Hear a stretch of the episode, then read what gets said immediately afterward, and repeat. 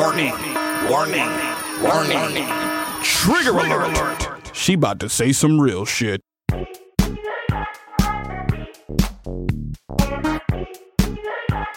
Hey, Brad. Hey, kid. How you doing? I'm good. Enjoying this nice change of weather. Oh, yeah. It's essential. I was ready. I know. hot summer. And once you get the kids in school, like I'm ready for fall activities. Absolutely. Um, I'm going to Italy in a few weeks. Dude, where? Roma. Oh, really? Oh. I, I've only been to Rome once. I f- loved it. And do you know that that's where Kath and I were gonna, that was where I, we were gonna go on our honeymoon. And we just never really had our honeymoon. Our honeymoon kind of got split up into a couple different things. Come with me. You guys can stay in my room. I want to go to Rome. I really love. I went to Rome years and years ago when a, like an old girlfriend was over there in school, and it was fucking awesome. So I've been to, I've been to Rome a couple of times. I was in Rome with my sister when I was in my early 20s and I think she was like in her late teens.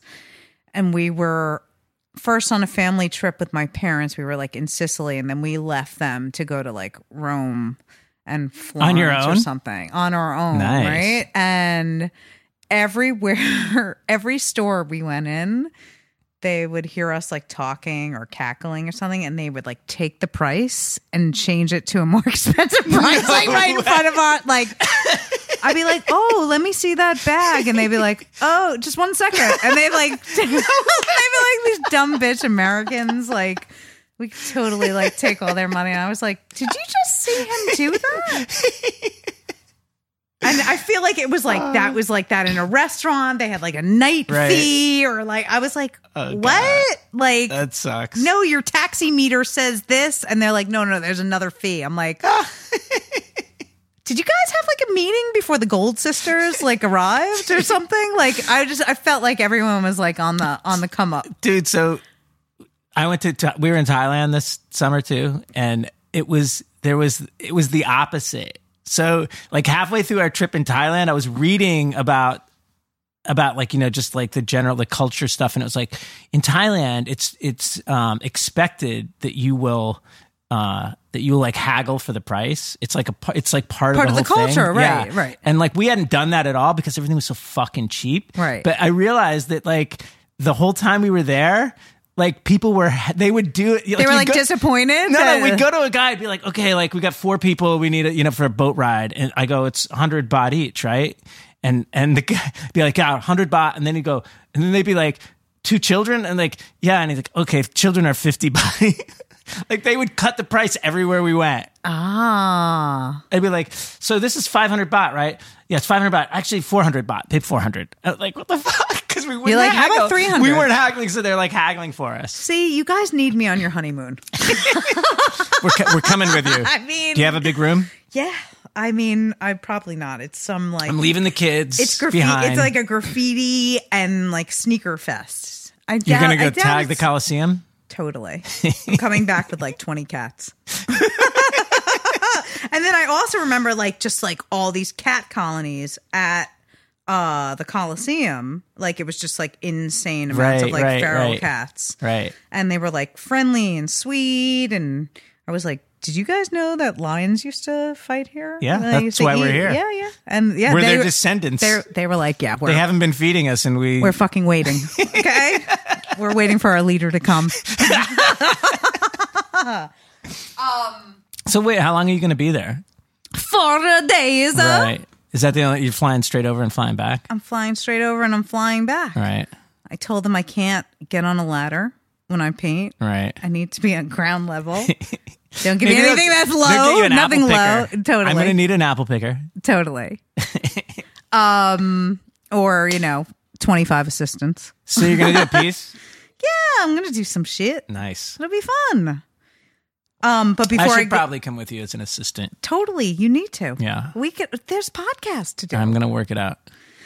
Andiamo Bradley. um, no, I fucking love Italy, and also, I don't think there's anywhere I've been in Italy that I've ever had a bad meal. Like, Oh, yeah. you know what I mean? Yeah, yeah, yeah. It's just Yeah, it's expected. It's all about the manja. I remember loving the table wine too. Every table that Everything you sit is so down at, there's a carafe of red wine, just like a bottle of water. Right. Yeah, and That's it was how- good. It was always good. The table wine was good. That's how they do it over there. Hell yeah. Bring. Um, yeah, you know, in France, they send kids to school with like thermoses full of wine. No way. That's not true. I fucking need to do that. like, listen, I don't want your teacher calling me. Drink this at lunchtime. Ah! Yeah, sure. No, I cannot. And I also, cannot the French put their children on birth control at age 14. Just Do so they you know. really? Yes. No, I'm just making up more lies to go with your lies. Well, I'm going to tell uh, something else weird about like French people is that like domestic violence is really like out of control in France. oh, really? It's like I didn't know that. ridiculous about how many like men, you know, beat their beat their wives. It's like a huge thing. Oh, So unfortunate. fucking I do know that they fucking smoked their asses off. Dude, when? I was over there, it was like a joke. They smoke so much. they love their cigarettes. cigarettes are so delicious, but you know, I feel them. I don't smoke. Um, and I certainly shall not smoke anymore because it is very bad for bone health. But it was fun when it was good it was you. fun when it lasted, right? And um, you know, my skin and hair look good because of it. um, the little tiny wrinkles I have around my lips Uh, looks great. Thank you, Siggy's. Do you know that um I weirdly went back to smoking after I stopped like breastfeeding? just because you could? It's like, what else can I do No, now was- that I don't have to breastfeed? It was Bring that heroin. it was almost like I was in seventh grade or something, and it was like, oh, this is what adults do. They smoke cigarettes. I'm gonna feel like an adult, and I like had like I would smoke like a cigarette here or there, right. and um after just not smoking for like 15 years and being like I fucking don't smoke cigarettes ew ew ew and then it became this thing. And of course I quit smoking. I would never smoke another cigarette. Now now that I'm a mother and Setting an uh, example. right. I need to set an example. I also have um bone injuries that need to heal. No more smoking. Right. No nicotine. unless I go to France but I'm not I'm going to Italy When was the last time you were in Rome? a, a long time Okay. ago a long time ago Well, let us know how it goes. I will. I am envious. I will. I will. I'm gonna. I'm going to have your honeymoon for you. Thank so you. Don't. I will you. report back. I will report back. Don't you worry. I'm gonna have the best time. Um. Also, my husband and child are staying home, so it is on, motherfuckers. Okay. Meet me in the Rome. Isn't that a movie? Meet me there. There's never been a faster or easier way to start your weight loss journey than with plush PlushCare. PlushCare accepts most insurance plans and gives you online access to board-certified physicians who can prescribe FDA-approved weight loss medications like Wegovy and Zepbound for those who qualify. Take charge of your health and speak with a board-certified physician about a weight loss plan that's right for you. Get started today at plushcare.com slash weight loss. That's plushcare.com slash weight loss. plushcare.com slash weight loss. So today's guest is a very interesting, interesting woman. Yeah.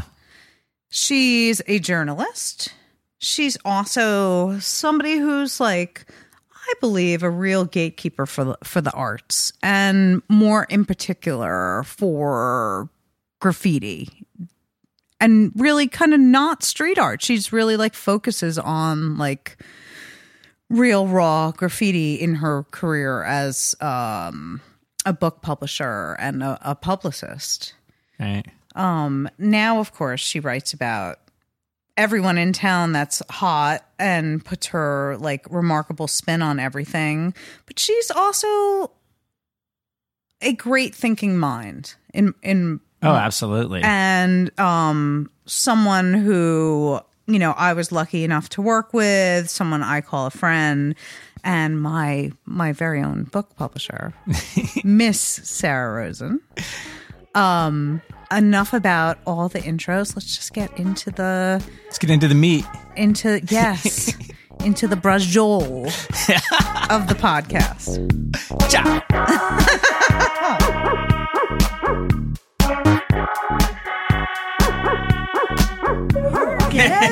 All right. Um, so today we are interviewing a very interesting woman, a woman who's done many things in publishing, both as a publisher, publicist, and now as a journalist. Please welcome Sarah Rosen. Hello. Thank you for having me, darling.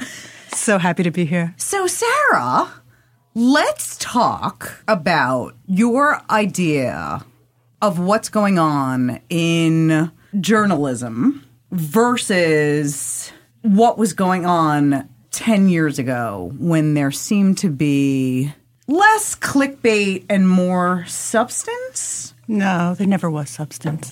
There, it's always a spin, right? It's always like a publicity spin. I think that you'll find if you look, you know, history is a great filter. So what remains is substance. Most of that fad stuff just washes away. But that really is, people act like fake news is brand new when it's always been here. And if you ever investigate, you'll find that the media is basically an arm of the oligarchy and it is a propaganda machine and that corporations are republican by nature Indeed. and that the only places you're really going to find this fourth estate idealistic world are independent publishing because they answer to themselves they don't have they're not beholden and they tend to go out of business Uh, There, there are some still kind of around. a few but our, our girls at Bust Magazine. Yes. keeping it keeping Right. it real.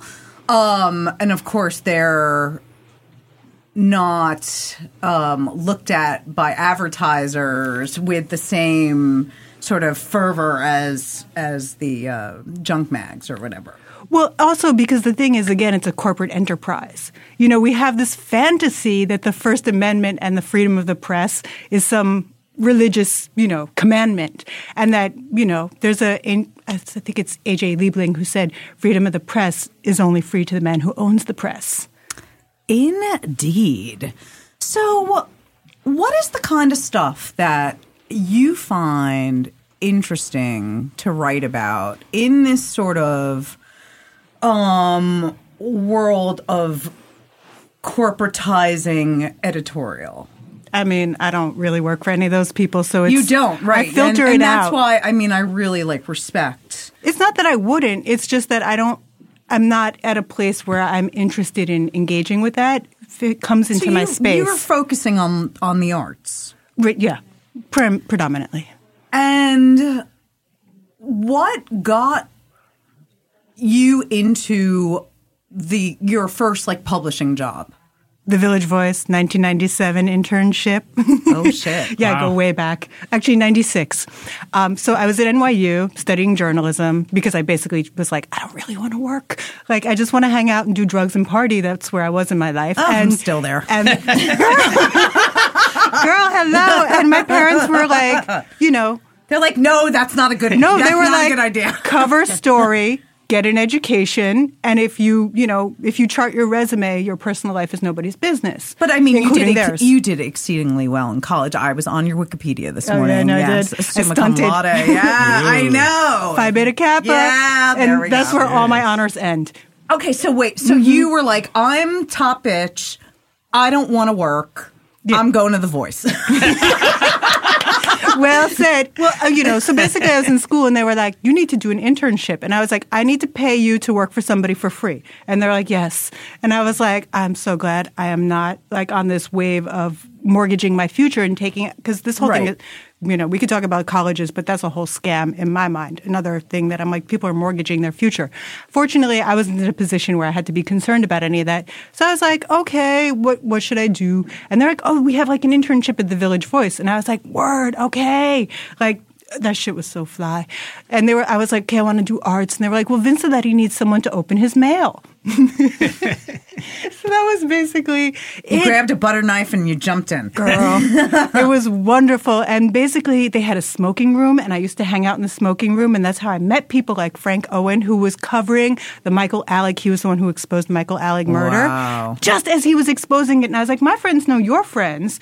So he's like, hey, why don't you come with me to? I'm meeting Peter Gatien. Why don't you come with me to a meeting with him? And I went with him to the top of the tunnel. I didn't know there was a top of the tunnel. You're like, I got 20 bucks. What can I get? girl. I sat there, they played cat and mouse, and I just sat there like, oh, I fucking love this shit. So, you know, I was I was writing nightclub reviews. Okay, I met that's I met the, fun. the listings editor. She gave me an expense account to write club reviews. Amazing. And I was like, I'm doing this shit You got anyway. paid to party and then yes, right. And then I wrote like, a few report. art reviews. And then basically that was just like a six month internship. And then I bounced. And uh, what did I do after that? Then I basically ended up at Rizzoli because I was like, okay, I really actually have to get a job. I went in, I interviewed for the position of assistant to the architecture editor. We ran lines from Sunset Boulevard. And then I got this, that was our interview. We were like, we were like this. This was us in the room, just like this. Kiki. We were like carrying on. A month later, I get a call from the head of sales and marketing. Uh, David Morton gave me your number. He was the architecture editor. I'm looking for an assistant. I was like, yo, so you're saying I didn't get that job? You're like, I'm in the glam lounge. Like, I don't I was like, oh, sales and marketing, like marketing. What the fuck is that? I didn't know shit about shit. I was like, yo, I studied art history, journalism. I like, I don't know anything. But I go in to meet with this dude. He's giving me a used car salesman vibe, and I was like, oh, oh. But then he said the words that changed my life. He said, people think that publishing is about making books. But it's not. It's about the parties. And my ass was like, parties? I was done. I was in there. And that's basically, I was at Rizzoli for a year. I like saw the Powerhouse catalog. I was like, yo, if I could afford to buy art books, I would buy these, but I can't afford them because I work in publishing. So I just was like, whatever. And one day, you know, mutual, they knew somebody, knew somebody. They were looking, Powerhouse was looking for someone because they were like, yo, we're going to go to the London Book Fair and we need someone in the office. So maybe we should hire someone. So I kind of came in, they, they advertised it as a publicist, but I was like doing accounting and faxes. You did everything at Powerhouse, and that's where I three where I met you mm-hmm. because I believe it was you who asked me to help do press on Peter Sutherland's Oh, hell yeah. Autograph book. Oh hell yeah! Did we meet at the old office or do we meet at the gallery? We met on Varick Street. But was it upstairs or was it in the gallery? Because did you see that ugly, creepy little office? Because we moved. We uh, I don't think I ever saw Yeah, that, that was- office. It probably was in the gallery, and I had Yeah. to go and meet like Yeah, we- somebody that from the New it. York Times. girl. Because I remember because Peter was like, I was like, okay, so Peter, I want to meet these people. He's like, okay, well, I mean, who do you want to meet? And I was like, I want to meet Gaw. So as you were, yeah. And I remember when I met you too, because I was like, I was like, oh my god, I'm like such a fan. Yeah, like she has an outfit on. She was. She she was. She was. I, I got it. dressed. I was like, oh I'm gonna meet Gaw today.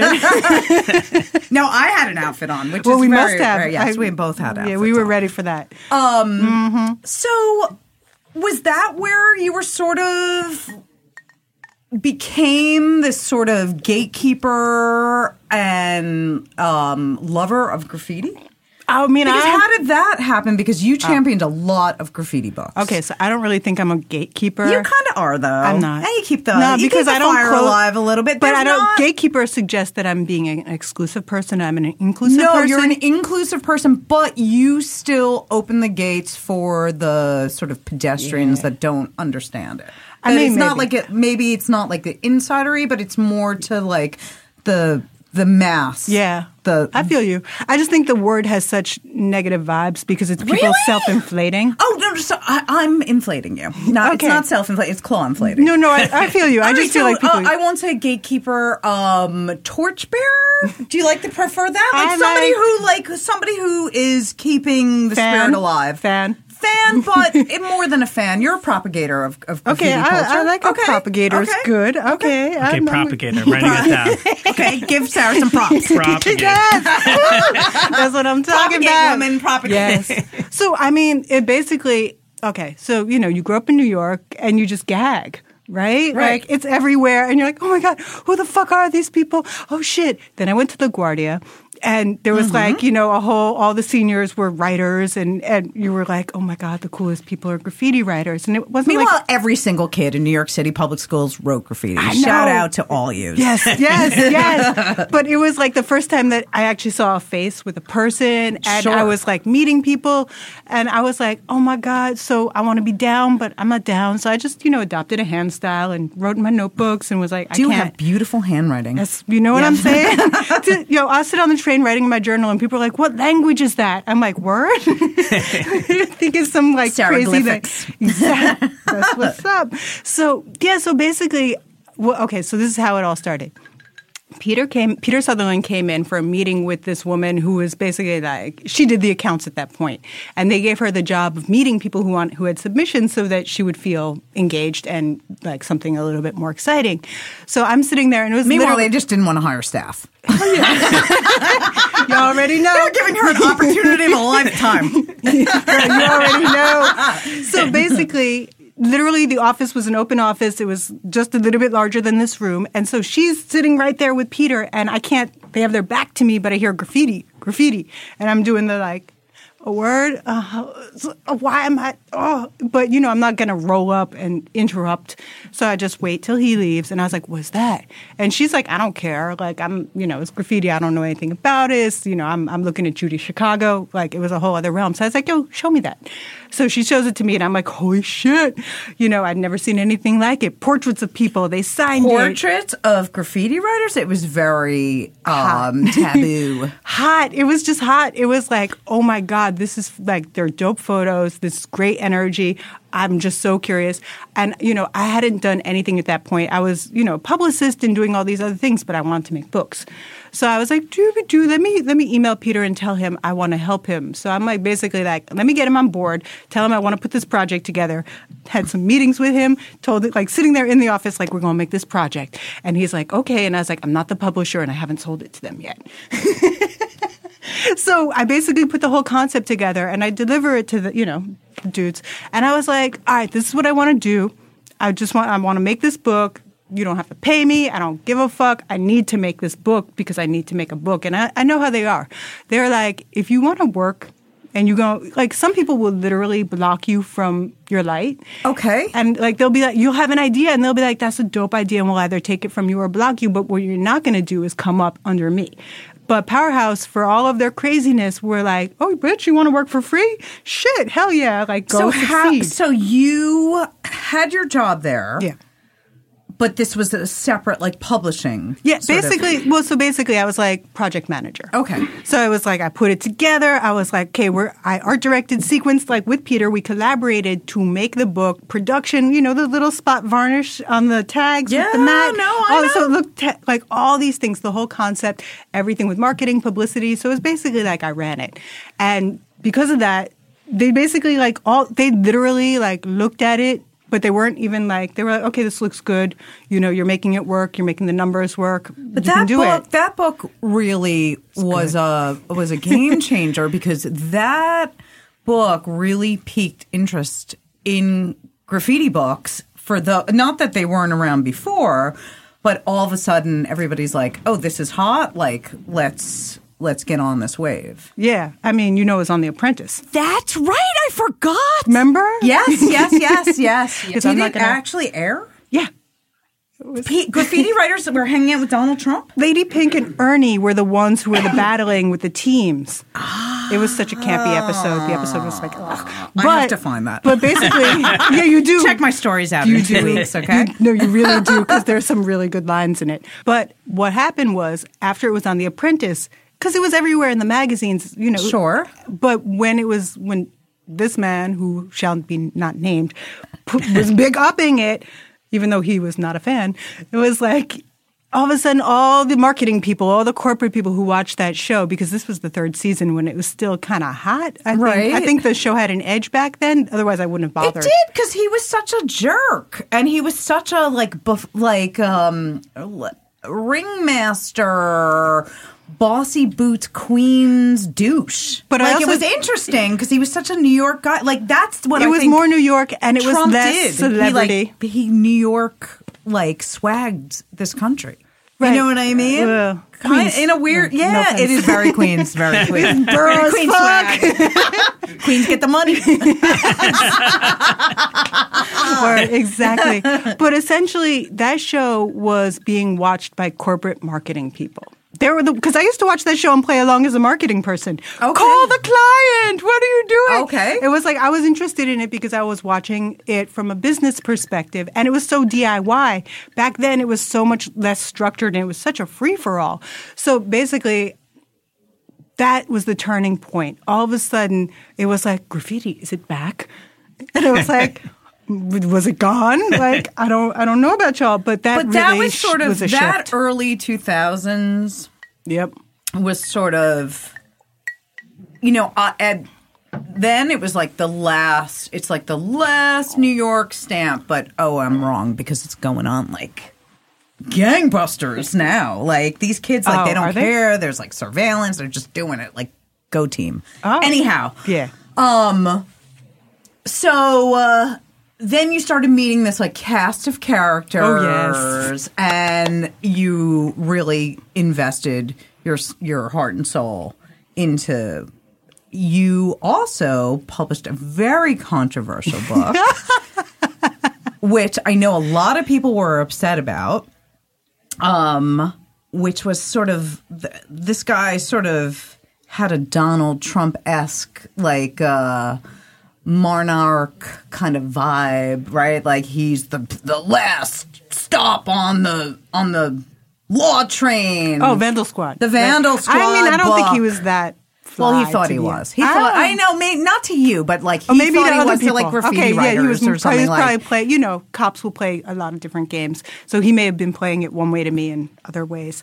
But yeah, I mean, I will say that that was that I was at the end of that phase, and I had lost my way. To be honest, in retrospect, it was like that project came to me. I was out of my depth. I had originally planned to work with a graffiti writer to edit it, and he dropped out.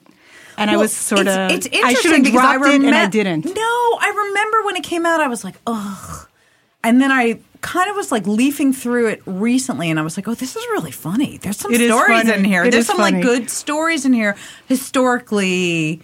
Um, you know, it it's sort of now that I'm not like doing illegal graffiti, I don't have that same like emotional reaction to the Vandal Squad, and now I can really appreciate it. That's good Um, because I have a totally different perspective, which is now that I'm a journalist and I'm much more invested in telling a history, I really would either not have done that book or I would have done it much more Like count- pointer count- No, like- Hmm. investigatively because I took a lot at his word, and I'm not saying he wasn't worth his word, but I didn't really have an understanding of police.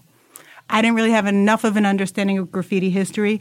And I was not necessarily like I'm not trying to down him. I was not um I was not up to the level that I think a story on that would deserve to be published.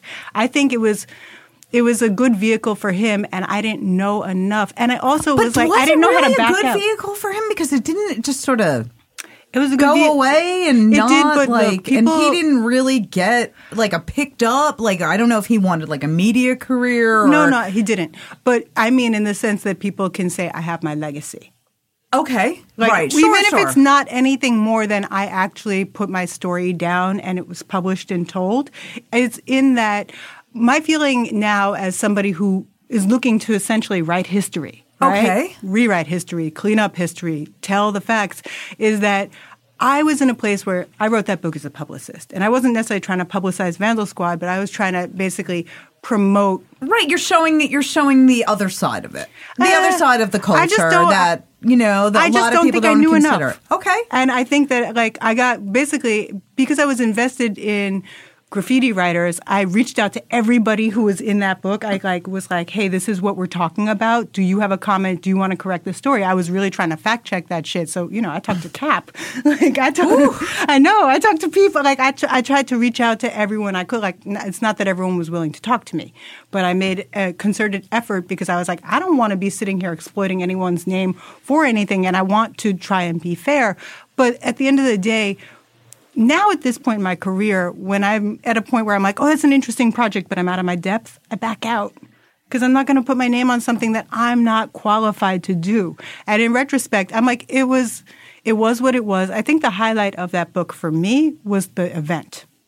Oh, the event, right? The event was the the event was really the highlight because I said you no to that panel. You were like, "Do you want to be on this?" panel? I was like, "I don't want to be on that panel. I never want to talk to this cop.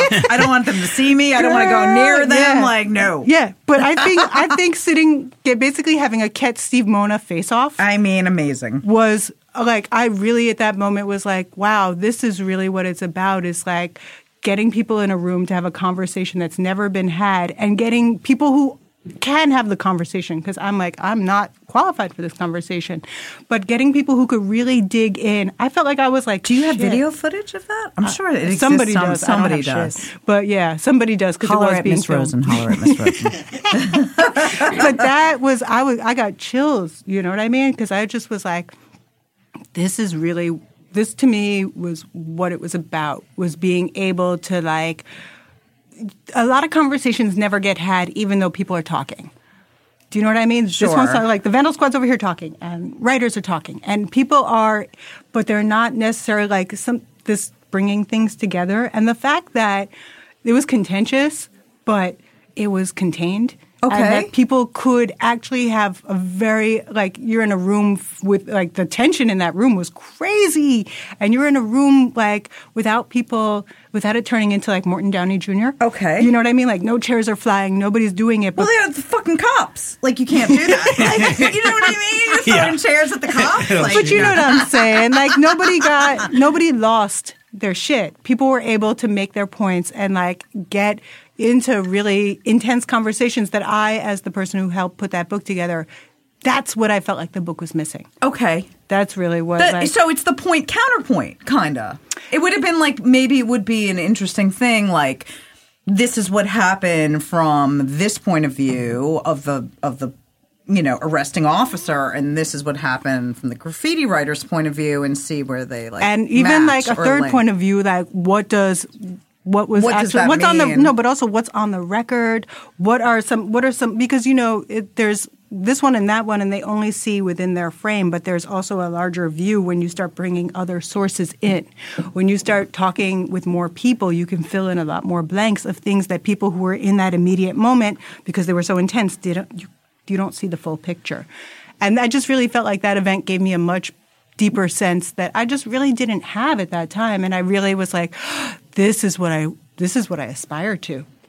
So, do you think that graffiti art from someone who's a huge fan is ever really going to get the respect as an overall, not just like the the handful of of artists that are in this sort of like upper echelon while we're alive or do you think this all of this stuff is going to sort of become important in like retrospect Well, are we talking about the art world legitimizing I'm not, graffiti? not I even just like the public's view because it I, I think because it's like free and on the street and just you know an everyday sighting that people sort of take it for granted but I think historically if you know plastic doesn't wash us away or whatever right doesn't We're the world still up in like 2050 or something yes, like it's a that? wrap. uh like will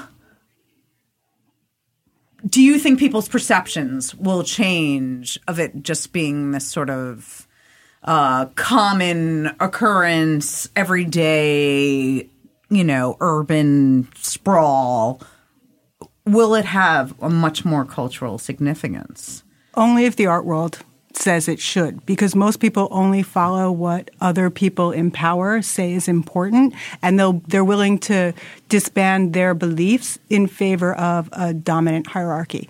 But I think th- fundamentally this. People care or don't care, graffiti is a really clear line. Uh, it makes you make a decision. Like I knew the minute I saw it, I was like, "The fuck is this shit?" It wasn't like it. It was so aggressive and live, and there was so much energy, and I didn't know what the fuck any of it was, and it was so compelling, and it was exciting, and ah, even now, like I told you in my neighborhood, like seeing Seventeen get up, it's like woo, and I know nobody cares, but I'm like, oh, she just got up there, she got up there. People care. No, People I know people in my neighborhood don't. Oh, people care. in your neighborhood They don't, don't give a fuck. I don't even know if they like. Like I don't. They don't even see it, Yeah, right? Because they're so it's so It's like not a- interwoven it's into like wallpaper. Yeah, yeah, and but also it's it's in the space, but it isn't necessarily everyone's culture, right? So people opt in or opt out. Graffiti is a clear line of like, do you care? Like you could either care, not see it because it's like I don't, it doesn't, I just block it out, just like noise. Like I don't like, you know, if you hear some noise, everyone turns their head, and I'm like, dogs turn their head. I don't hear turn my head when I hear noise. I like as a New Yorker, I like train myself not to respond to noise because I don't want to just be distracted all the time. That's how a lot of people perceive graffiti. They don't want the distraction, and then there are people who just think it's a blight. I think it's a litmus test of your aesthetic sensibility. How you respond, just like any other form of art, is like is it noise to you or do does it resonate? It has a frequency. That's what really that's what works for me. So the only way that the public as a group is going to change how they feel because they really just It's res- if the art world really like yeah because took- they responded negatively to it because the frequency that it was bringing back especially in the 70s where it was like in a train is like that is psychotic energy i love it but it's psycho Right, energy no, you're literally like trapped in a box with, this like, crazy of, people like- and the lights went out and there's no AC. Oh my god! that shit was stress. Remember the windows used to be open in the train. Remember when people just painted- air, yeah. like- but people painted over windows so you Yes. didn't see shit. It's That- real estate. Like you know, I I mean, I remember people saying like, oh, I can't even see out the window, but that's like a big part, like Yeah. in the I know the piece, exactly, right? right? So basically, the thing was, I could totally feel how people, and in that New York that was live as hell, and you could get got just sitting there like someone just come up and fucking grab your shit, right? I could feel how that nervous energy was the environment that we were in, and added it was just noise, and people couldn't process it because they were just trying to live. But as things shifted, as you know, it became less dangerous, or the dangers shifted really. Um, and graffiti moved into different spaces because that's also a different thing. If it moves outside of that confined coffin underground energy and Totally. is on the walls, it's a completely different thing. But it's one thing if it's on the walls, it's another thing if it's in your neighborhood and you think that your neighborhood has value, right? If you are so uh, you know, as so many New Yorkers are status conscious and are like, what zip code do you live in? And all of these things matter, then you want certain status markers. And graffiti is not the marker of uh, the educated, artistic people who are selling at Sotheby's, right? It's not. Sure. It's like, oh my God, these are black and brown kids who are just out here living in their teens and they're like, they're wilding, right? And then you find out they're all like white, middle class, like but they're not even they're not trying to find out any of that shit. So the thing is, and because the government so targeted and went so hard to make that the crime, like even when we did that in New York Times story, there was so much pushback to that New York Times Oh, I story. know. I remember it was like Peter I was like, yeah, I was on the low, and I was writing a lot of graffiti, and I was like, okay, can I get in and out, like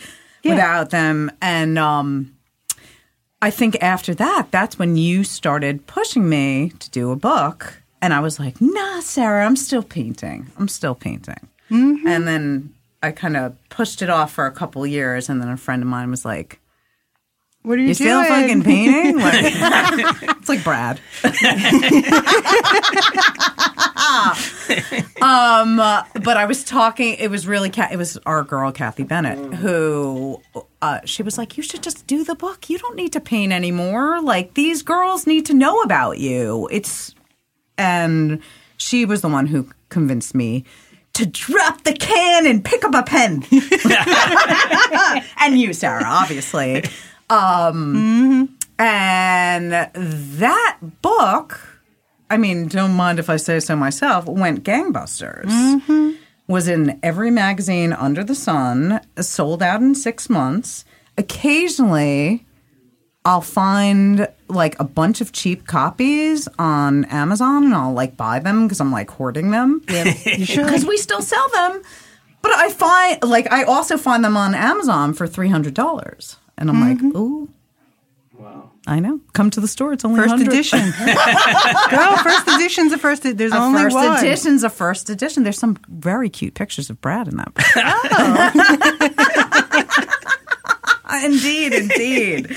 Um, uh, why do you think that book got so much attention? Because that I was a woman. was that like was that the sh- was that the you know mitigating factor? Oh no, No. mitigating is the wrong word. Yeah, was no. that the um was that the attraction to to the book the idea that um I think it was bigger than that. You happen to be a woman, and that's unusual, but it's not like these people have enough of depth of understanding of graffiti to be like, oh my God, a white girl from Queens. Like, they're not, they don't have that knowledge of where to put you into the game. It was, yeah, that's an element, and that was like, you know, sparkle. But we were talking about style, fashion, graffiti, music, oh, bringing all lifestyle. It was a lifestyle book. It was a lifestyle And book. most people weren't making graffiti as a lifestyle. But you are a lifestyle. You know what I mean? The way that you live, get on my wave yo right? That also at that point, both of us were in places where we just knew, like, it, at the end of the day is a game, right? So you're in or you're out of the game. You knew people, I knew people. So we could cover the waterfront. Right. You knew all these folks, I knew all these folks. People wanted to be down. Also, back in that day, there was so much less content. there was so much less content and Yeah, you could publish a book. could publish Still. a book and people would like buy it right and like look at it actually Yeah. like not just like leave it on their table Right. Well, I mean, and that's the thing too, because there was so much less content. There were you were the sources were so important because you knew that certain people could deliver, and that you were like, oh, I have a hole, I gotta put something in it, or I'm looking for something. Who am I to go to? Like I knew at a certain point. One day I came back. One year I came back after New Year's, and like at 4 p.m. I got like five major publications going. What do you have? And I was like, "Oh, is this how it goes? You come back, you settle in, and then you're like, I need right like let's Sarah." call right let's call sarah because sarah's got like and her I just was on the like, pulse. oh, okay. Like I, that made me realize I was like, okay, I have credibility with these people because they were like, I'm, you know, I am just going to go to a source that is going to. I don't know that I'm going to use anything she has, but I know that she's on the top. That I want to research if she has anything, and it's the same way I do it too. Like when I'm looking for stories, there are certain people I go to first because I'm like, you're good. You're. I, I might not get anything, but I know to tap that well. okay So that's really okay. So basically, I think, you know, at that time, it got a lot because also you had traction and I had traction. And when you build that up, and, right it and was there's- like explosive And there is it was it was when that book came out it was crazy town Yeah. i was traveling around the world going to book signings magazines this that um i was outfitting Mobile, mia girl, i came out with my nike like 2007 that was my year that was the year i Yes. peaked yes, girl. Okay? shout out to 2007 Girl, also like that, like you know, like I said, that era that was a posh era.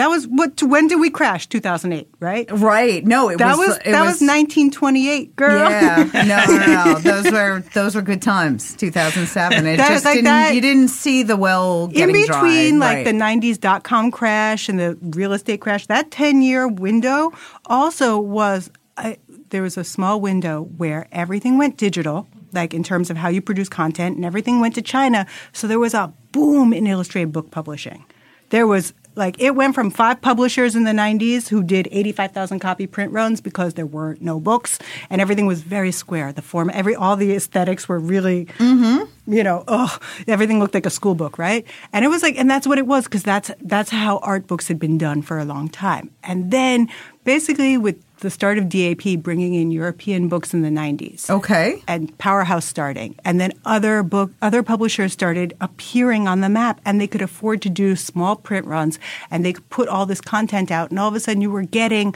books like the way Nan Goldin would publish, but it wasn't a one-off. It was like you could keep finding these small, wild art projects and do these like labors of love. And it wasn't like they necessarily paid for themselves. You would do a nice square book to pay for everything else. Sure, sure, sure. That's. I mean, that's but you could how it is. produce much more of like in a world where edgy, edgy content. and in books at a time where print was like there were so many shifts in print, but I think this one window where like design had moved forward, content had moved forward, photography was peaking in a way that I just think that photography has been what has gotten on. It's not that photography itself has been narrow. What has been put on as photography and art was very narrow up until the 90s. And then there was just a much bigger explosion in terms of what started becoming public and what became content. And when you put it in a book form, where all of a sudden you were like, affordable art, okay. Okay. Like, here's the thing you can't spend $6,000 on a print, most of us, right? But you could spend $60 on a book if you had to have it.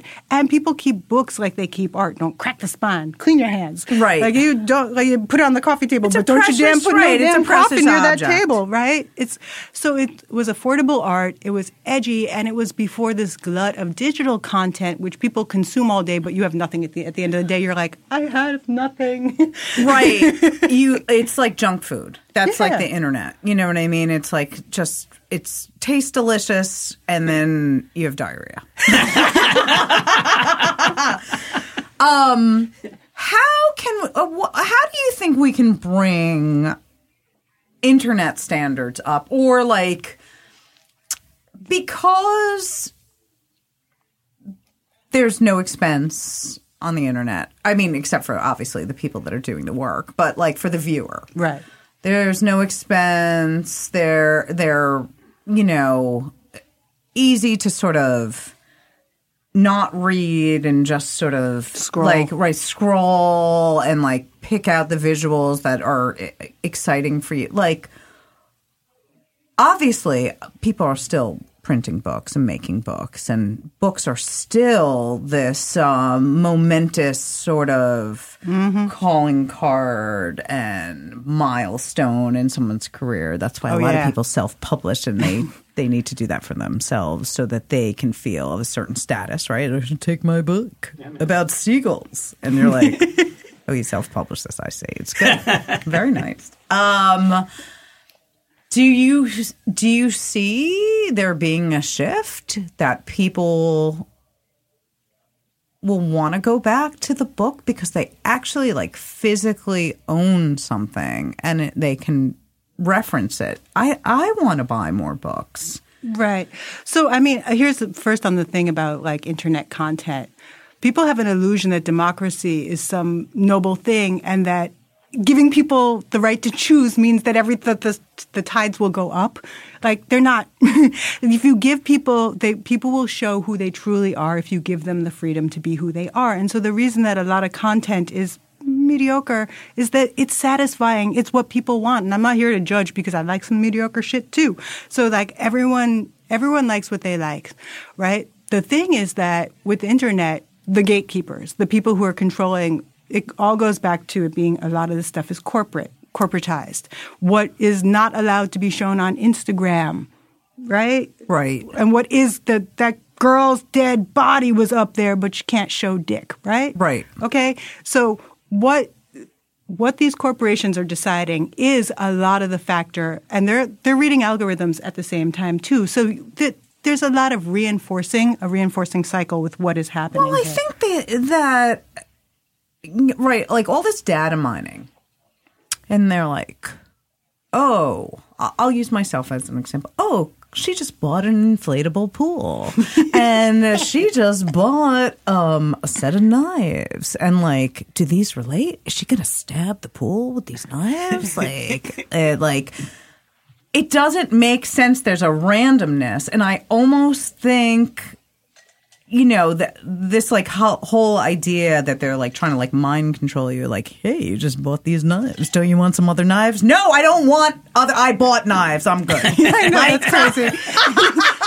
you're like i'm out do you think they'll be able to sort of figure this stuff out? Yeah, AI teaches itself. Like we're like I've I've done minimal amounts of research and writing on things about AI and robotics and where people are heading, and this is this is the fundamental thing about Western culture.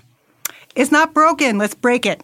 right This whole thing, capitalism relies on breaking what works in order to sell you something that will further break things down because they don't actually fundamentally believe in the natural world. This is just my belief. See, I think capitalism tells you that you have this image of yourself. Oh, I'm I would use that kind of garbage can. It's a stained, uh, you know, glass design. It goes with my whole thing. Like that. I need that because that's me. And so you you're just always perpetuating this image that you you can't ever like live up to Mm-hmm. completely, right? And but like you know, having these knives or having this garbage. What's up with these knives? I don't know. I just bought knives. I just bought knives. Is everything really- okay? Yeah. I had. I need to cut freaking fruit. Okay, it's summertime. it is. I'm with you. I have some dull ass knives. I need a knife sharpener. Okay. All right. Change. Algorithm. he- Hear it. Knife Okay. sharpener. okay. Cheap. Cheap. Under ten dollars. Okay. um.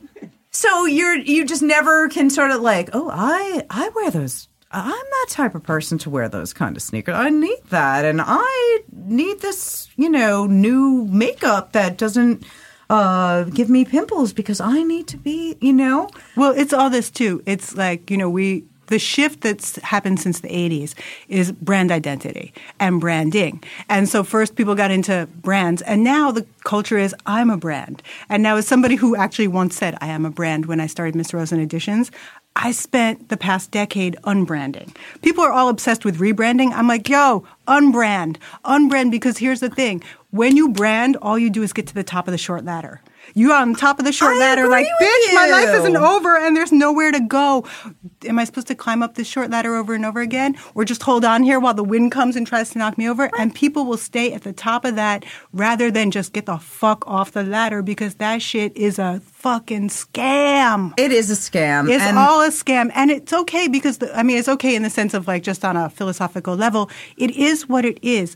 In order for this system of capitalism to function, you have to keep basically misleading people into believing that money is the solution to the problem instead of money is the cause of the problem. Everything that we are in now from climate change on down is related to greed. It all goes back to like, this is a motherfucking sin. You are feeding into the most virulent, ugly side of people and you're telling them that if they feed that part that that will solve the problem that is so much more profound and cannot be solved through any of this shit. The things that are all the answer cannot be commodified or monetized. And you can't fucking fix it by fucking basically going outside of yourself. You have to go inside yourself and break down a lot of shit. This is what I spent the past decade doing, breaking through all this nightmarish fucking brainwashing to be like, okay, you know what? Not only was I misled by people I trusted, but it turns out I don't know shit about shit. And that's why I'm a miserable fuck. That's why I keep going in a direction that does not fucking work. But I it's terrifying to realize you don't have answers and no one fucking around you has answers either because they are also waylaid by the system and they everyone is trying to like hold hands and convince themselves that if we just do it their way harder and they're sitting there counting their money being like sucker Sarah Rosen for president. me and Marianne I'll be her vice Just president getting freaking schooled over here. Um, Jewelry isn't a gift you give just once. It's a way to remind your loved one of a beautiful moment every time they see it. Blue Nile can help you find the gift that says how you feel and says it beautifully with expert guidance and a wide assortment of jewelry of the highest quality at the best price. Go to BlueNile.com and experience the convenience of shopping Blue Nile, the original online jeweler since 1999. That's BlueNile.com to find the perfect jewelry gift for any occasion. BlueNile.com. Planning for your next trip? Elevate your travel style with Quince. Quince has all the jet setting essentials you'll want for your next getaway, like European linen, premium luggage options, buttery soft Italian leather bags, and so much more. And it's all priced at 50 to 80% less than similar brands. Plus, Quince only works with factories that use safe and ethical manufacturing practices. Pack your bags with high-quality essentials you'll be wearing for vacations to come with Quince. Go to quince.com slash trip for free shipping and 365-day returns. yes. Uh, it, it's interesting how people um, want to be brands, and it's funny because I am a weird brand. I feel reduced as a person. Yes. I am like, I am reduced to being a brand, okay? Like, I'm actually a human. Like, And that's how people will treat you. Because, like I said, motherfuckers are all tricks. That is the law okay, of there nature. you go. They're motherfucking trick, motherfuckers. They are. They're all fucking tricks. And the thing is, they will sit there and be like, yo, I have the money, so I have the power to control. And the thing is, you just gotta fucking be like, but you a trick, bitch. And you can't be the hoe, you gotta be the pimp. I mean, obviously. You just can't be like this- Obviously. because I capitalism. mean- look, here's at the end of the day, capitalism is pimps, hoes, and tricks. That's it. So if you're gonna be in that game, you play that, or you just Ooh, break the it game, down, girl. Break it down. or just fuck the game. Like those are the options. But the reality is, Well, most how- of us aren't how- going off the grid. Right. How do you sort of get out of the confines of capitalism in New York City? Okay, we need money to live, to eat, pay our bills, right? The reality is you don't. If we're if we're like here's the thing, like the only way to escape this system is to go somewhere it doesn't exist, which is not America. And where does America not have hegemony? I don't fucking know. The moon? Nope. Still got a flag up there. Okay, so they're all celebrating. 50 years, we put a flag on the fucking moon. Go. Okay, this. I mean, I can't see it. I, I don't see any flags at all. It's not there. Yeah, It's fake but news. The reality, yeah, the reality, yeah, they're like, okay, but the reality is, if you're in the system, then it's like, how do you fucking survive on a plane that's going down? Not everybody dies in the crash, but you're on a plane. This shit is gonna crash, and we are all on it. So the first thing is be like, oh, this fucking plane is gonna crash. Now you can get hysterical. You can Right. be in denial, or you could be like, bitch, what do I fucking do? Right. And that's Where's really, my floaty? Where's my flotation device? like you put the goddamn oxygen on and you actually have to stop. Here's the thing. I can't answer that because I had to answer that question for myself. And I could tell you how I did what I did, but that's not your answer. Because I don't have your conflicts. I could share with you and say this is this is what I did and I'd be happy to share any of that shit because I don't like sitting on information that's like what the fuck. But the reality is at the end of the day. so tell us what you did. I'm curious. Yeah, okay. I'm Okay, gonna say Brad is curious. We are curious. All right, so Heal us. first. All right, so that's it right there. I can't do that. Salvation is a personal thing. Right. Look, we are doomed as a species, but everybody has personal salvation. We're going down. This shit's a wrap. I'm not even trying to be fatalistic, nihilistic, or negative. Everything I mean, we're goes poisoning extinct. the earth. No, but We're, everything goes like- extinct, and also, it's Newton's third law of physics. Everything has an equal and opposite reaction. It does. Bitches out here doing all this shit, thinking like it's cool because I I thought I wouldn't be here when the when the kickback came. It turns out we already getting the kickback right now, and it's gonna it's escalating at a speed. Show people anyway. Point is this: I'm like, yo, I can't even. I don't even have the information to say it. But the reality is, while the plane is going down, because bitch, this shit is on fire and it's a wrap. You better work on your soul. That's right. And quick that is- thinking, quick thinking, and uh, soul searching immediately. That's it. Like basically, heal yourself. The, all this stuff starts with being like, "Oh my God, this is on me, and no one can do it for me." That shit is shocking and terrifying because you are literally like, "I don't fucking know." so societally, Yeah. we cannot. I don't know about it's that. individualistic. I- uh, like okay. you save yourself and and don't try to. well, like, I, no, I wouldn't say that either. Okay, because that's the thing. There's too much of this American individualism, and that's part of the poison too. It's not a, like there's there's levels to where this is. It's not like yo, fuck all y'all. I'm gonna fucking take this lifeboat and good luck to you. That's how I would be. I'd be like, except for you guys, I'd be like, I grab it. But- all right, just my. But that's the thing. It's like Right. there are levels to there are levels to it. There is like first of all, you can't it's like just like the oxygen thing. You're gonna run out of oxygen trying to save other people. First you gotta focus, get yourself straight, and get your head screwed on right before you le- mislead people into wherever. But at the same time, as you're doing stuff, it's not like we live alone and we're as hermetic as I am. I still engage with people. People engage. So the thing is to engage with people on a deeper level. Most people sit around and they talk about, other people. They talk about events, but they don't ever fucking get into real ass shit. I'd be sitting here all day. I would all just want to have soul searching conversations, which is why I interview people all day mm-hmm. because it's the only time you could ask people questions that instead of feeling that you're transgressing boundaries, they go, Oh God, that's an interesting question. And they're like, damn, you really care about some deep ass shit. And I'm like, hell yeah. Like, because I'm looking for answers. And what do you think? What have you found on your journey? Or what does this bring up for you when I ask you these questions? That shit makes people so uncomfortable to do socially because people get really what they do is Well, there's they- a sheep mentality, right? Well- like if you don't have the stock answer um, and you say something controversial, like people hold you to it. And that th- this is like Yeah. the new sort of, uh, it and it's being fired onward by the media. You say something wrong, or you change your mind about something that these, I don't even know what to call them. The public. public It's will public. drag you. Hell yeah. They will never forgive you. They want you to squirm and suffer and and some of it is good because it's like, you know, you know, pointing a light on some really disgusting people. There's also people it- it's almost like you're not allowed to evolve and that they in a, in people a are weird frauds. way Look, and people are frauds. When people get busted for shit, instead of owning it and fucking being like, "Yo, I fucked up," Right. Here's why.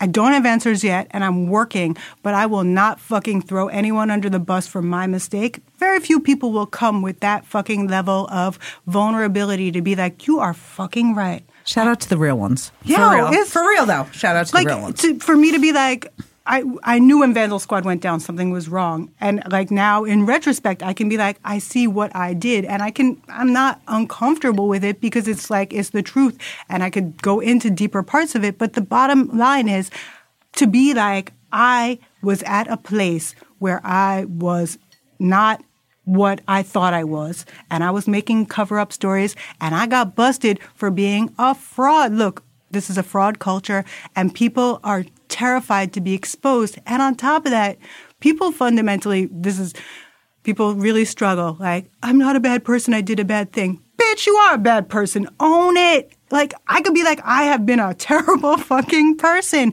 and I can fucking own it. I am not, I don't like it. I am ashamed, but I'm not going to sit here and pretend that, like, you could separate what I did from who I am. That is who I was. I own that shit. And the thing is, But can't people- I mean? But can't uh, can't you make mistakes? I mean, isn't of course, that of course you part can of life? but you can't write off a mistake without owning the fucking truth behind Okay, the I mistake. agree- I agree with that. and so many people are like, "I made a mistake. Let's move on."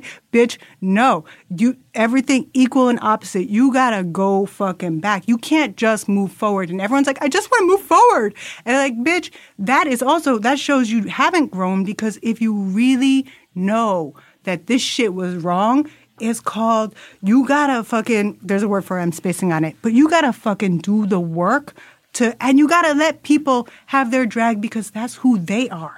They're in a place where they want blood. This ain't no different than Yeah, the but, damn uh, Roman Coliseum. They feed the Christians right, to the lions. but it's almost like they're nature. hide. There's people are hiding in the bushes, Hell waiting yes. to pounce, waiting Human for people nature. to fuck up.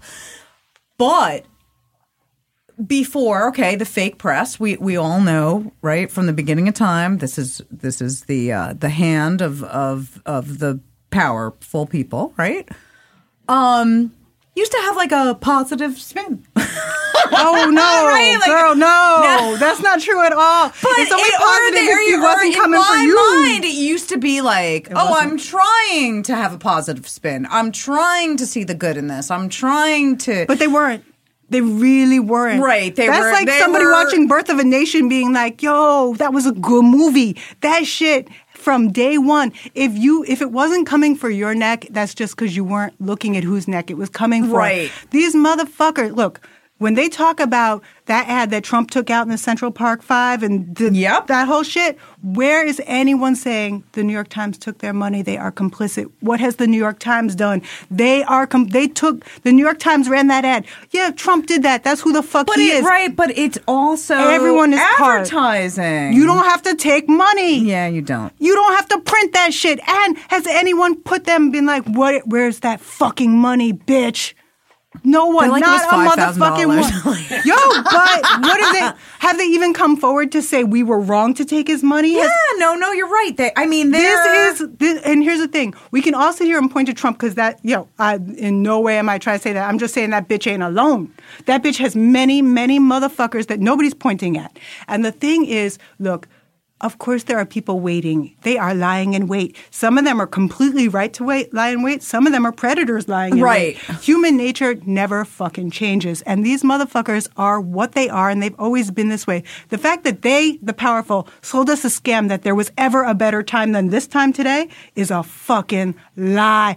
Girl, we as women, I mean, come on. there is no better time than today. No, there as is none. evil as this world is today, there is no better time. as Absolutely, it's be- it's obviously a hundred million times better than it was, And so the- even ten years ago. everything. Okay, but the thing is, they will always fucking try to sell you that like somehow you're losing something because that is the whole capitalist mind fuck. The scam is to always make you think that you could, they could give you something better and that you're always at a disadvantage. When all of us living in this fucking country, this evil country, right? What we are doing to this planet, what we are doing to everybody on this planet, the earth, all of this shit, we are the ones in an advantage. And we're sitting here crying like victims. Oh my God, what about growth? I fucked up. Bitch, yeah, you fucked up.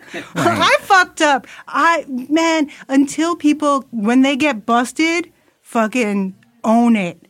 Yo, and then people will be like, oh, that bitch is fucking for real. Like, people are looking for the day that someone who gets busted and is fucking like legit. And like, they're like, oh, that's a fucking example of how you fucking do it. But until they see the realness, that's. Yeah, because these like publicists and all these other like idiots get involved and uh, say, don't say anything or like, and there's um other power at play and um. Yes, I agree It's with you. Own, own it. Apologize. Look, it's it's apo- an it's an important uh you tr- there's a lot of things like and not just an apology because an apology is like is words and words are cheap and it's like you gotta fucking actually do that by changing your behavior changing how you think changing how you live and you gotta be like man maybe nobody will ever fucking forgive me and you know what i had it coming I know that there are people who never forgive me. I had it coming. I could tell you all the reasons why X, Y, Z. It still doesn't matter. You fucking did that. You own that. You don't. You don't get to erase your record. Like that's the thing. And people are so we are so taught that like, oh my god, it's like you don't ever have to be responsible for anything. All right, but that's a lie. But oh, okay. So let's go back to internet culture. People do things because there is literally no retribution. They can say things, they can threaten people, death threats. This there's you know But now, what we see consistently is justice is nonlinear. Mm-hmm. People believe that because retribution is not a one to one correlation, that karma don't come.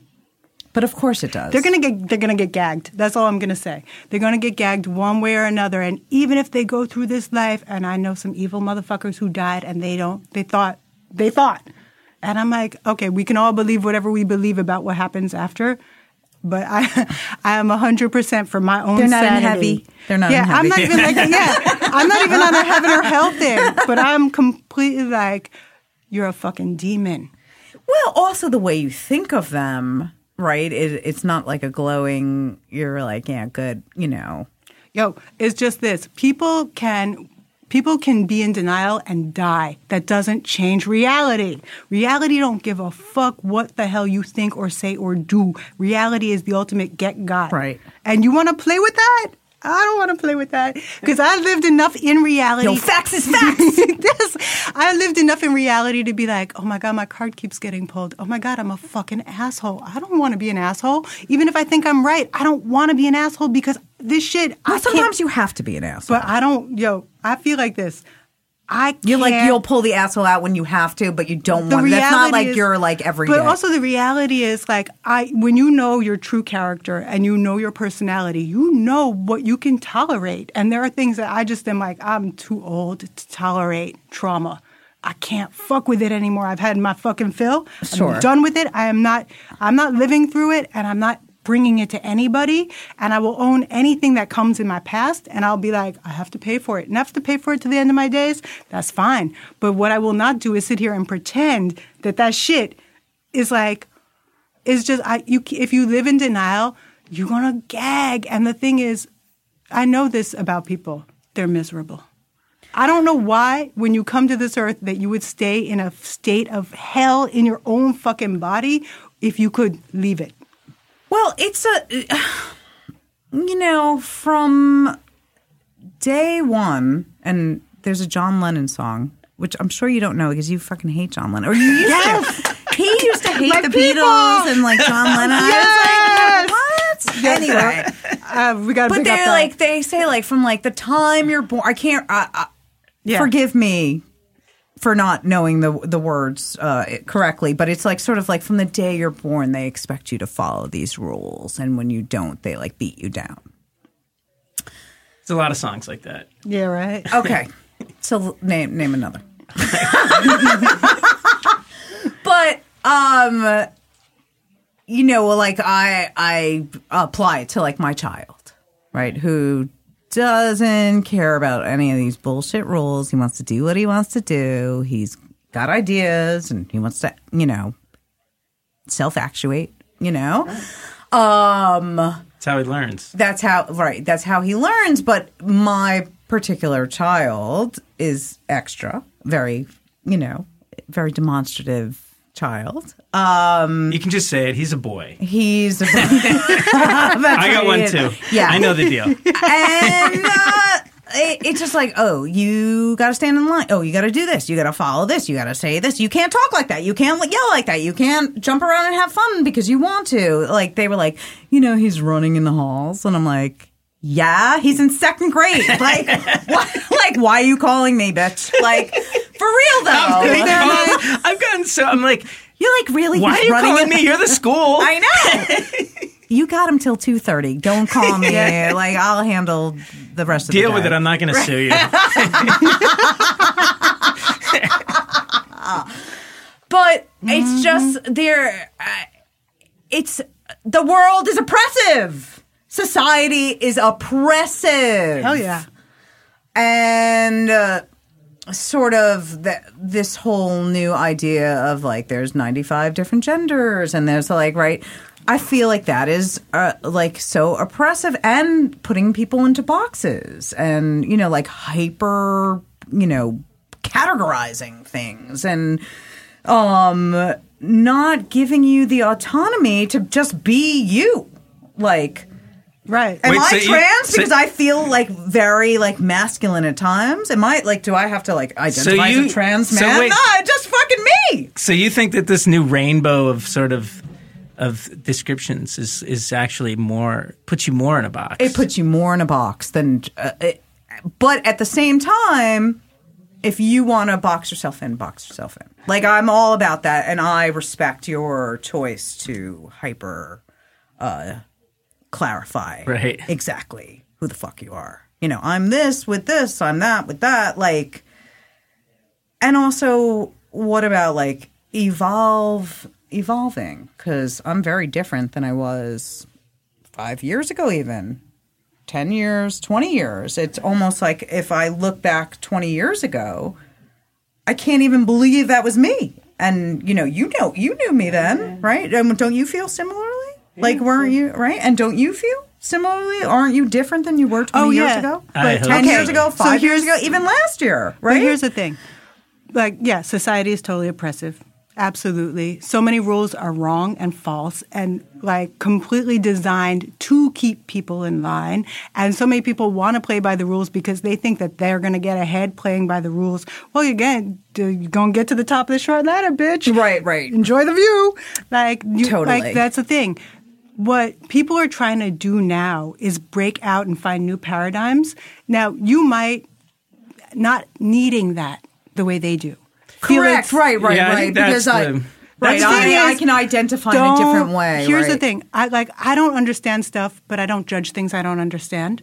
I may have an opinion, and I'll keep that shit to myself because it's mostly ignorant and it's reactionary, and it just says a whole lot about me and my limitations. Absolutely. But the thing is, I do think that there is something to the fact that people are desperate to find an identity in a place that tries to conform them when they don't fit into anything and that they are struggling because there's such a I agree with that. of- I agree there- with that. Okay, language is a huge problem because there are so many bad terms for things that people are, react to the words more than the idea because people can't deal the idea is challenging enough then the word is wrong and then people get stuck right and then they're like lost in something and then they're like i'm against it because i can't get my head around anything and i'm like you're just saying i'm I'm ignorant and I don't want to learn, which is totally okay. Just say I'm ignorant and I don't want to learn. That's a completely acceptable position. I mean, that's America. yes.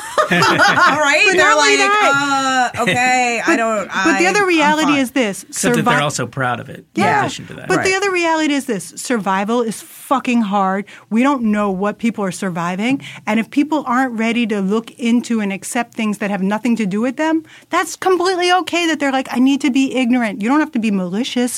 You don't have to be hateful. You could just be like, I don't give a fuck and I don't want to give a fuck. But you can also keep that shit to yourself. People's biggest problem is like the idea that because they have an idea, They need to share. the fuck? And here's the, it really comes down to this.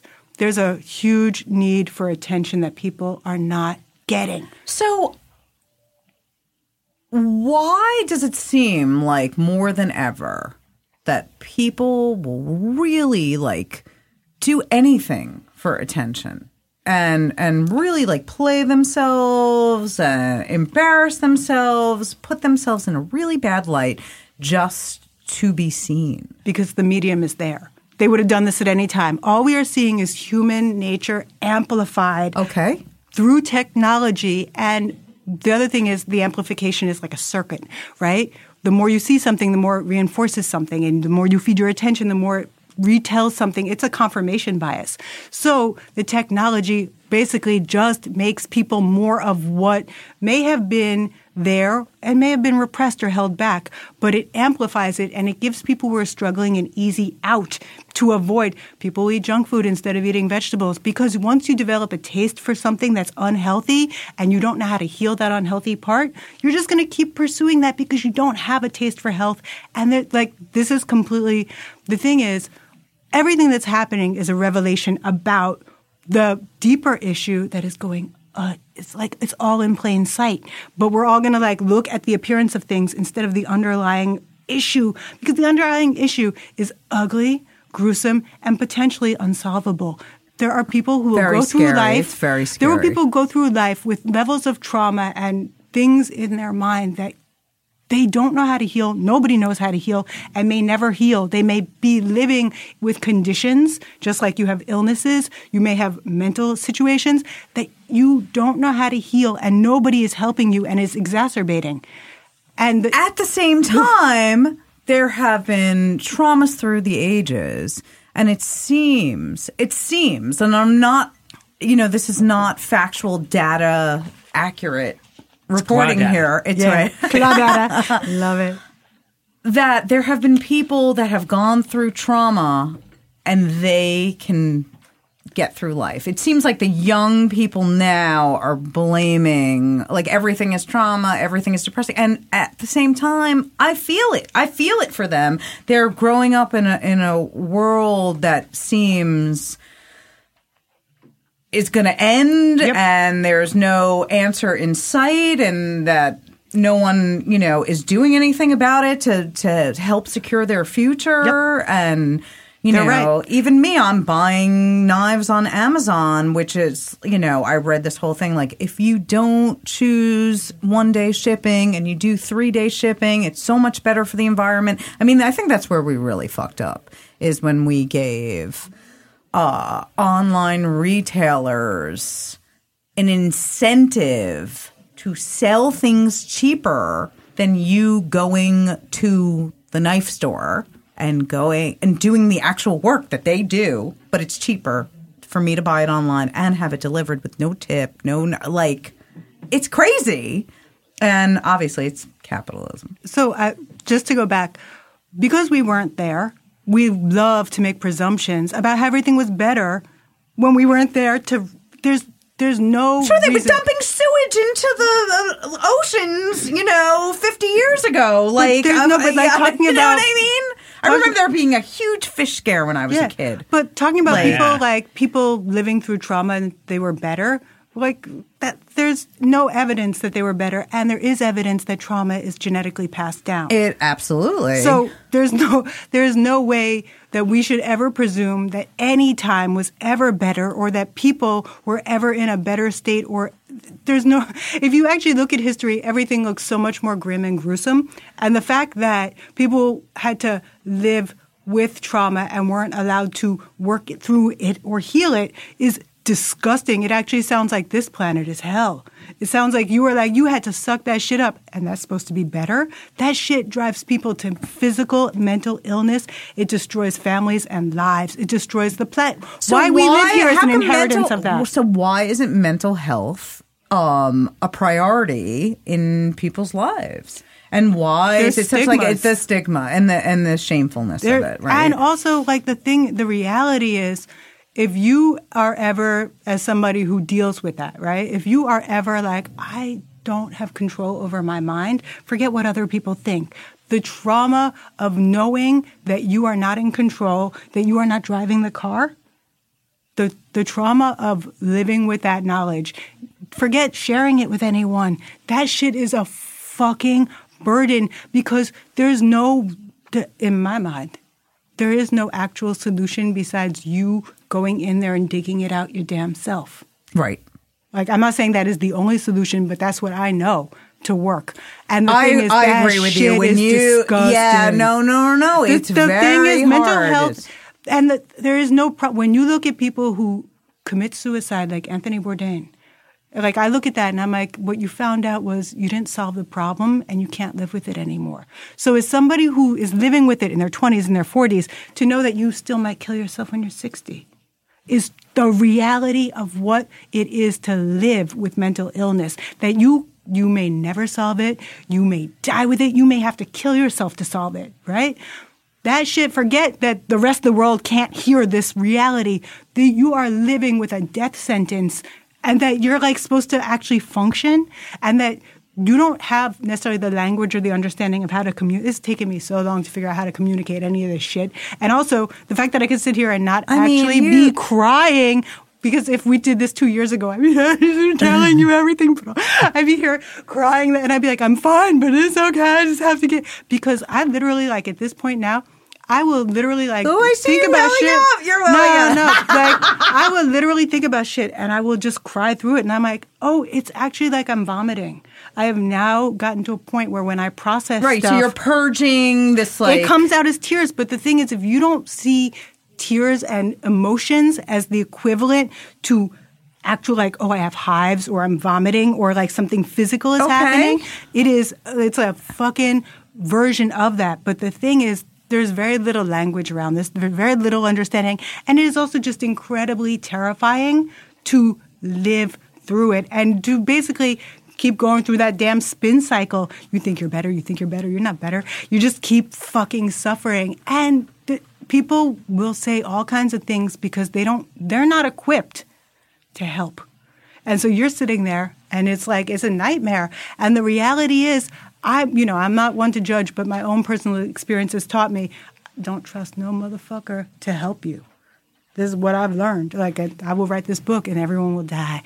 But when that happens, you will know why I'm telling you I can't trust no motherfucker to help me. Because the reason I'm sick is motherfuckers. So I'm not like I'm not. And here's the thing: I'm never going to tell anyone not to trust somebody or anything like that. Right, but that's because your- people need people. Okay. And when you are desperate and you are and in a space where like you're literally looking at like an illness that's going to kill you but in a really bizarre way. When you are living through that you need help and you will you are the most vulnerable just like someone who has Sure, cancer sure. right like any other illness. But these things this where how where where is it? Where is it you can't Right, where's can't- the light? You can't no but you can't it. even take a test. Where how are we oh, going to right, right, how are we going to treat this? Oh well we'll just give you this concoction and that concoction. We'll see what happens. That's how it works. Okay look when you are that vulnerable and in this health like it's really like why is mental health not an issue?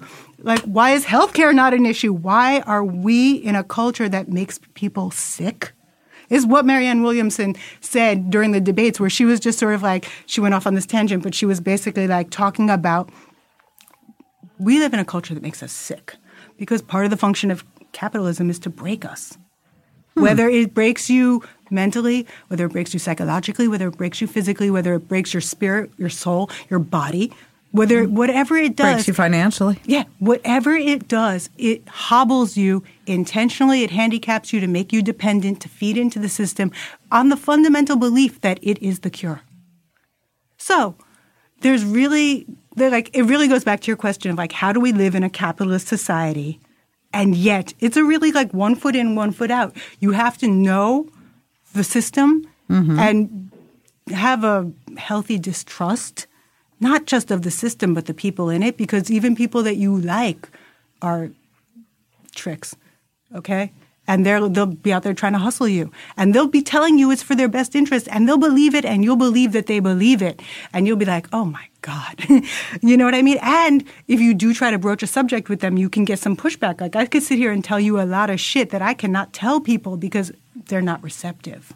Sure. But once people are receptive, I'm like, "Bruh." it'll all come out because I'm like, oh, I've been dying to share Well, shit. how? uh, Okay, so as a journalist, how can you quiet someone's inner voice from judgment and let them open their mind to actually hearing and thinking and then being able to be involved in like an honest discourse? I feel like discourse is Oh, yeah. so important, but I feel sort of in um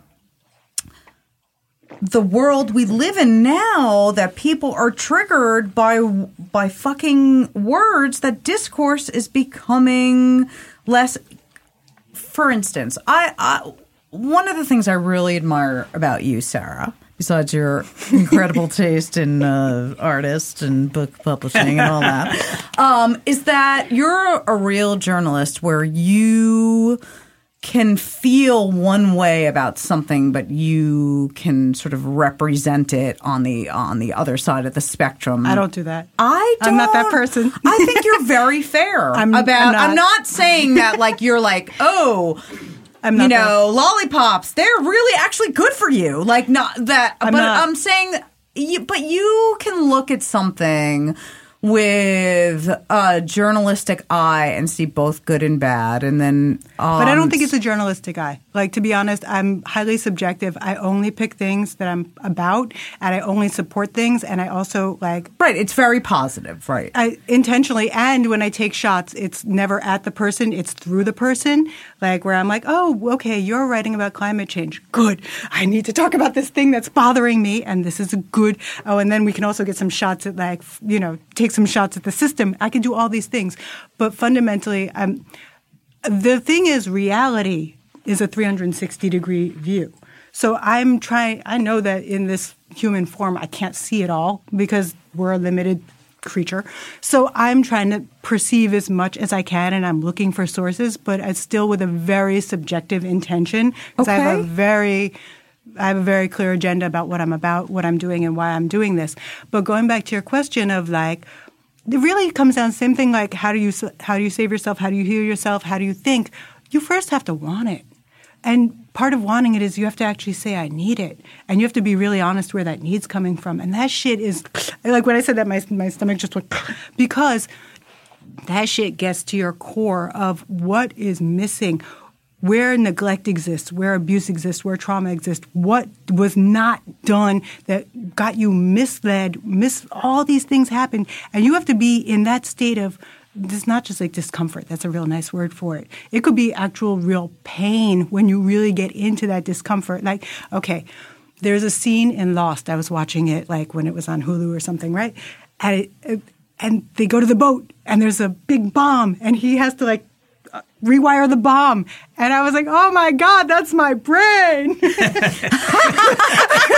oh my god Hello, that metaphors. was, that was right at the outset of this Right. journey right and then of course the the boat blew up and it was like oh no I Like- can't be saved. like I actually did, and I really was like, I thought maybe I wouldn't, and I actually really recently reached a point where I'm like, oh my god, I can see that the end it's over, and I can actually see the past move away from me. And I'm talking about this is like in the past month that I actually can see I'm no longer in that space. or like attached to that. I'm just not in that. I'm not in that space of working on that bomb anymore. That thing has been dismantled. I'm in a new space where that shit still triggers in me, but I'm no longer in that. But the thing was, until I did the work, I always thought I was going to go down. And there's still new dangers, so I can't be like, I'm not going to go down. Sure. I don't know what's ahead of me, but I know that's not the danger.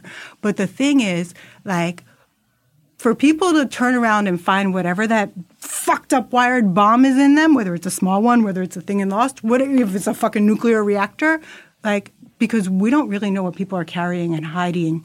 Okay, we don't know what people have lived through and survived and had to mm, to to just fucking get up in the morning, right? And even if you're depressed, just get up and like not kill yourself is a fucking huge deal, right? Sure. So the reality is like for people to actually first you have to be like you have to be like oh i, I actually want this. I, I, I think i need this. Well why do i need it? And that really comes from like a fundamental like going inward. It's an inward journey. So much of our, ourselves are trained to be on an outward journey and to neglect that. Right. because people don't have those answers because those are really answers. I you know again like i could tell you all the things of like how i went on my journey. Well, don't you also feel though that a lot of people have a lot of trouble going inward because they are distracted by technology and sort of like the brain numbing power of sort of just being like entertained by you know what I mean? These like small big screens whatever it is um so i that they don't that self-examination is not um you know i always say like at at work and stuff like i really need to like think about this stuff and i never really get that opportunity because i'm just all like Yeah. i'm at work i'm at home with my you know young son and like i don't get um, the luxury of having this extra time just to think about how i'm gonna handle like i- am i doing the right thing Is- like i just i have Yeah. to react and i have to do that at work all the time where like I, a project comes in i don't really get to be like what do I really think about this? I have to be like, okay, this is what we're going to do. But this is how we're going to do Okay, so I'm gonna back up. A lot of things are coping mechanisms. Okay. Like when I go into the internet, I try to be very directed and I choose things. Like I know when I'm numbing, Okay. but I also know when I'm searching and I'm looking for answers and I try to take that approach because it's so sustaining and the internet has taught me everything just about everything. It's either connected me to people who've given me these answers or given me directions or it's like really helped me but that's because I it's intention.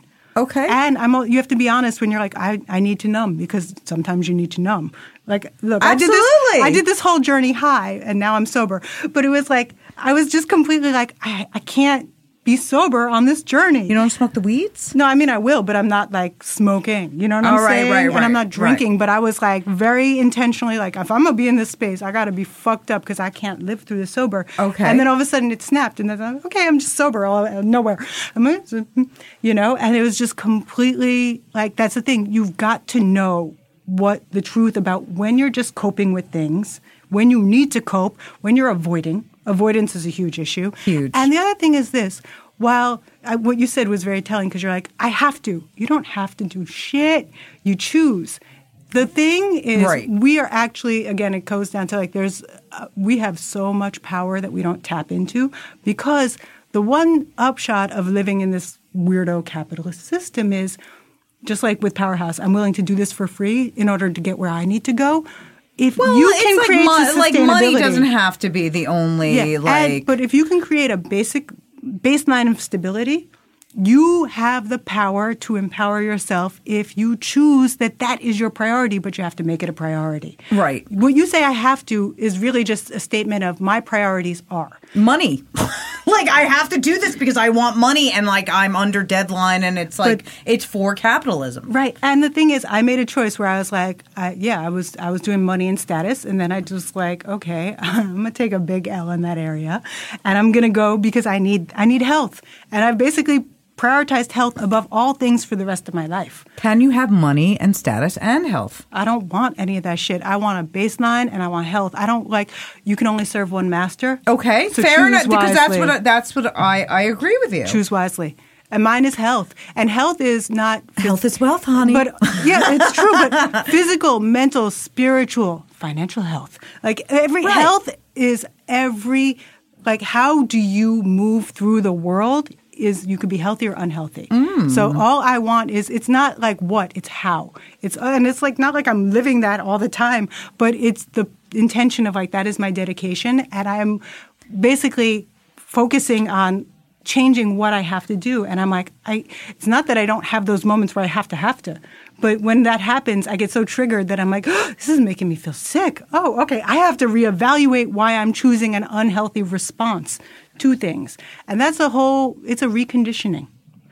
It's a repatterning of, and it's and it's a priority, and I chose it as a priority because I knew I would fucking this would kill me, and I was like, I really don't want to die with this. I'll die with something else, but I don't want to die with this, and I will die. You know, I'll do this and die trying, like the get healthy or die trying. Because I mean, we all it. die. We all die. Yeah. Everyone's and I just die. was like, I want to go out on my terms. Good. I don't want to go out on terms other people gave me.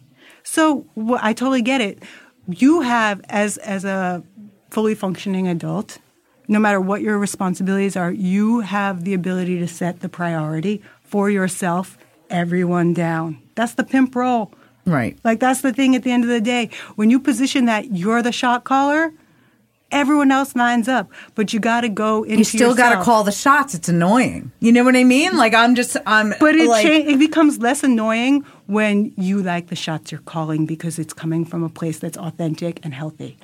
It like it is annoying, yes, but the more you move away from the annoying things, Right. The things that are annoying are fundamentally unhealthy. I'm gonna That's call it. I'm gonna call it goddess energy instead of pimp. Do whatever you like, girl. whatever makes you. Got to use the words that work. You know but yes i um you know or like the the the mother energy like the you know sort It's- of yeah. No, but like I'm just I don't use these words for myself. no i know but using i mean but really But we- ba- can basically we can change that it- over it- here. it's the same shit it really Yeah. is like but, just But the words words are important because words are part of how you identify and perceive yourself, and it work. It's what works. I don't use any of these words for myself. I'm just using them because I'm like, oh, this is a functional so metaphor. you so you think that there are these like specific roles for people some people are leaders and some people are followers and like followers can never be leaders Everyone has- leaders no. can never be followers like how does that re- like true if you're, followers- if you're the pimp No. like can you ever not pimp like do you know what i mean in this system, because I'm talking about that as a capitalist Right, system. no, I know. We can completely say that that's capitalist and step aside because there's something larger than capitalism, which is, I think, what you're getting at, which is leaving that paradigm. It's just a paradigm. Right. Most people stay in a small world. We don't have to stay in that little micro world. We can completely disregard that and be like, let's change the let's change the paradigm, leaders and followers. So basically, a true leader is somebody who sees what the people need and gives it to them and helps facilitate it for sure So ultimately, it's a, it's a dialectic between it's a yin yang. It's a Tao flow. It's not a like one sided hierarchy. This idea of a binary of a line instead of a circle is that's how you break things because it's false. Correct. It's r- rigid The thing, and- but right. yes, there are people who are dominant and there are people who are submissive. There are people who are aggressive. There are people who are passive. There are people who are both switches. You know what I mean? I agree with you. Discourse is life. Sarah, what are you working on that we oh. should keep our eyes out for? Oh. Or how do we how do we stay abreast of all of your musings Oh, in Lord. written form? MissRosen.com? Yeah, MissRosen.com. That's it. M I S S R O S E N. Miss Rosen on, on Instagram. Yeah, or Miss. So, uh, once in a while, she blesses you with a Yeah. post. Um, yeah. Always well written and always very thoughtful. I, I'm a huge fan of yours, Sarah. Right Both back at ya. personally and professionally. And um, thank you so much for joining us and blessing us this morning with all of your thoughts and and um, observations. And I'm really going to take some time to think about this. Thank you, girl. This is fun. Yay.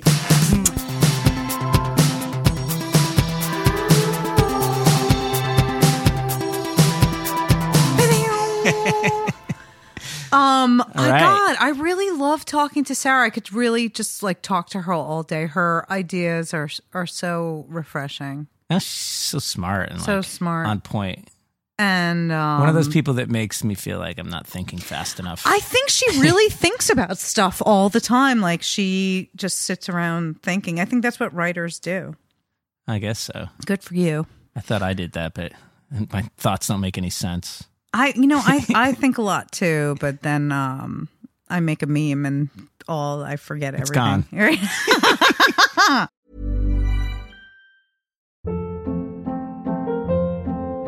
Hold up. What was that? Boring. No flavor. That was as bad as those leftovers you ate all week. Keke Palmer here, and it's time to say hello to something fresh and guilt-free. Hello Fresh. Jazz up dinner with pecan-crusted chicken or garlic butter shrimp scampi. Now that's music to my mouth. Hello Fresh. Let's get this dinner party started. Discover all the delicious possibilities at hellofresh.com.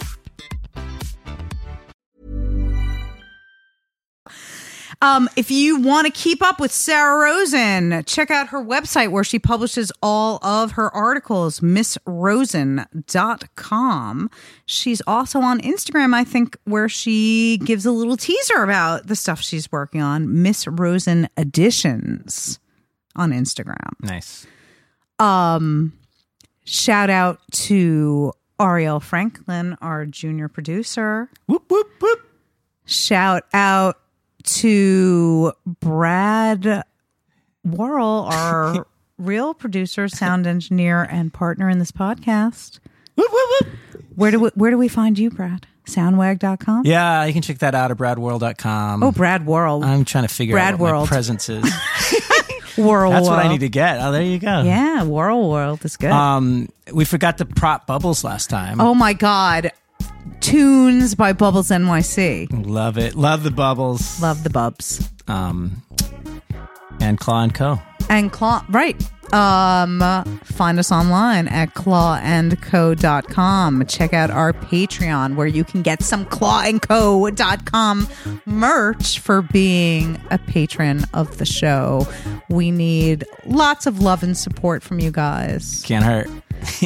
if you want us to keep doing it. can't right if you like it support because uh we got people to pay to work on this okay we'll see you soon ciao Ciao, Bella. Ah, ciao, Bella. Andiamo.